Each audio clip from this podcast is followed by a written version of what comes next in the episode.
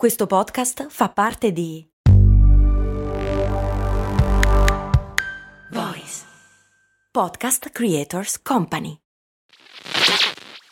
Questo ascolto è supportato da MD Supermercati Convenienti. Non so se avete notato anche voi, ma negli ultimi anni fare la spesa è diventato sempre più difficile. Nei decenni passati era quasi un rito familiare. Oggi ci dobbiamo destreggiare tra mille impegni e in più dobbiamo stare attenti al prezzo e alla qualità. Per fortuna però c'è MD che al prezzo conveniente associa anche la qualità dei prodotti. MD ci risolve più problemi in un colpo solo. Diciamo che si va sul sicuro. E scaricando l'app di MD potrai avere altri vantaggi, oltre a scoprire tutto l'universo MD.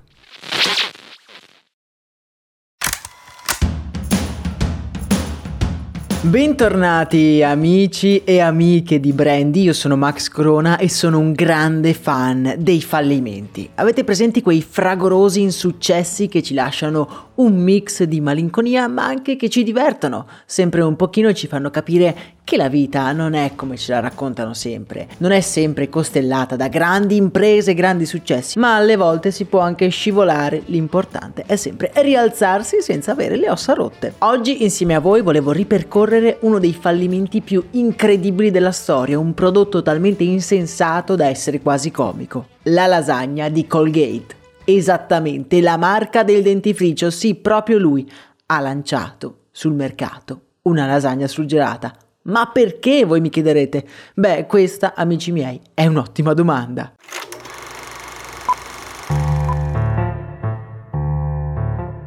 Tutto ha inizio nel lontano 1806 quando Colgate, o meglio come l'ho sempre chiamata io per tutta la mia vita Colgate, viene fondata da William Colgate, un britannico trasferitosi a New York in cerca di fortuna. William inizia a commercializzare sapone e amido dopo aver trascorso un breve periodo come assistente in un negozio di saponi della Grande Mela. William ottiene un grande successo per le sue saponette ma deve rinunciare all'azienda dopo essere stato costretto ad una lunga convalescenza a seguito di un attacco di cuore. Il figlio Samuel Colgate comincia a produrre dentifrici nel 1876, prodotto che gli conferisce fama e successo in tutto il mondo. Ed è anche il prodotto in cui Colgate viene universalmente riconosciuta. Avete mai sentito la parola lasagne in questo racconto o anche solo la parola cibo? E allora cosa è successo? Beh, andiamo un attimo con ordine. Siamo nel 1980, la Colgate è un colosso il cui brand è riconosciuto in tutto il mondo, avendo un brand così forte decide di fare quello che in marketing viene chiamato brand extension, ovvero diversificare i prodotti venduti dal brand cercando di aumentare il volume di vendita, stiracchiando, passatemi il termine, il marchio dandogli nuove connotazioni. Ora, la brand extension può essere una cosa molto redditizia, ma come dice il saggio non bisogna mai mai e poi mai esagerare. I nuovi prodotti devono avere una correlazione con il brand di partenza, avere caratteristiche in comune ed essere logicamente correlate. Questo non vuol dire che devono essere simili, ma almeno devono avere delle correlazioni a livello intangibile e valoriale. Per esempio, se la Bic è leader nelle penne di plastica a basso prezzo, si mette a fare accendini di plastica a basso prezzo, beh, il nostro cervello dice ci sta, lo posso comprare, è una cosa coerente. Ma allora come sono arrivate le grandi menti del marketing di Colgate a lanciare delle lasagne surgelate? Qual è il collegamento che hanno visto? I più pazzerelli tra di voi forse avranno già il sospetto. Il pensiero dietro questa brand extension è stato questo. Colgate produce prodotti per l'igiene orale, e quando si usano questi prodotti? Beh, ovviamente dopo aver mangiato. Quindi non ci resta che produrre del cibo così le persone, dopo averlo consumato, dovranno pulirsi i denti con i nostri prodotti.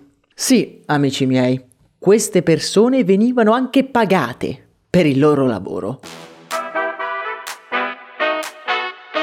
Nel 1982, dicevamo quindi, le lasagne Colgate vengono lanciate sul mercato e compaiono nei frigoriferi di tutti i supermercati. Il responso? Beh, ovviamente non ve lo devo dire io, un vero e proprio disastro.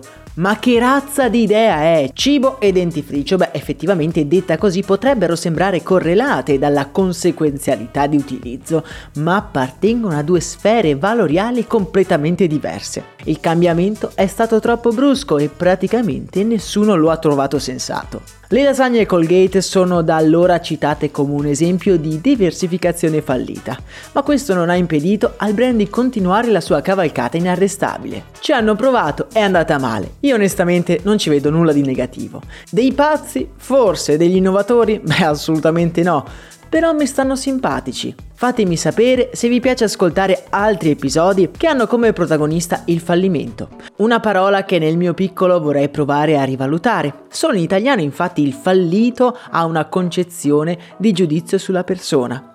Alla fine non è quasi mai un punto di arrivo, ma solo una tappa del percorso. Solo chi prova sbaglia e solo chi prova ce la fa. Se volete raccontarmi i vostri fallimenti lo potete fare nel canale Telegram che trovate in descrizione. Per oggi è davvero tutto e noi ci sentiamo ad un prossimo episodio augurandovi una splendida giornata. Io vi abbraccio forte e un saluto da Max Corona.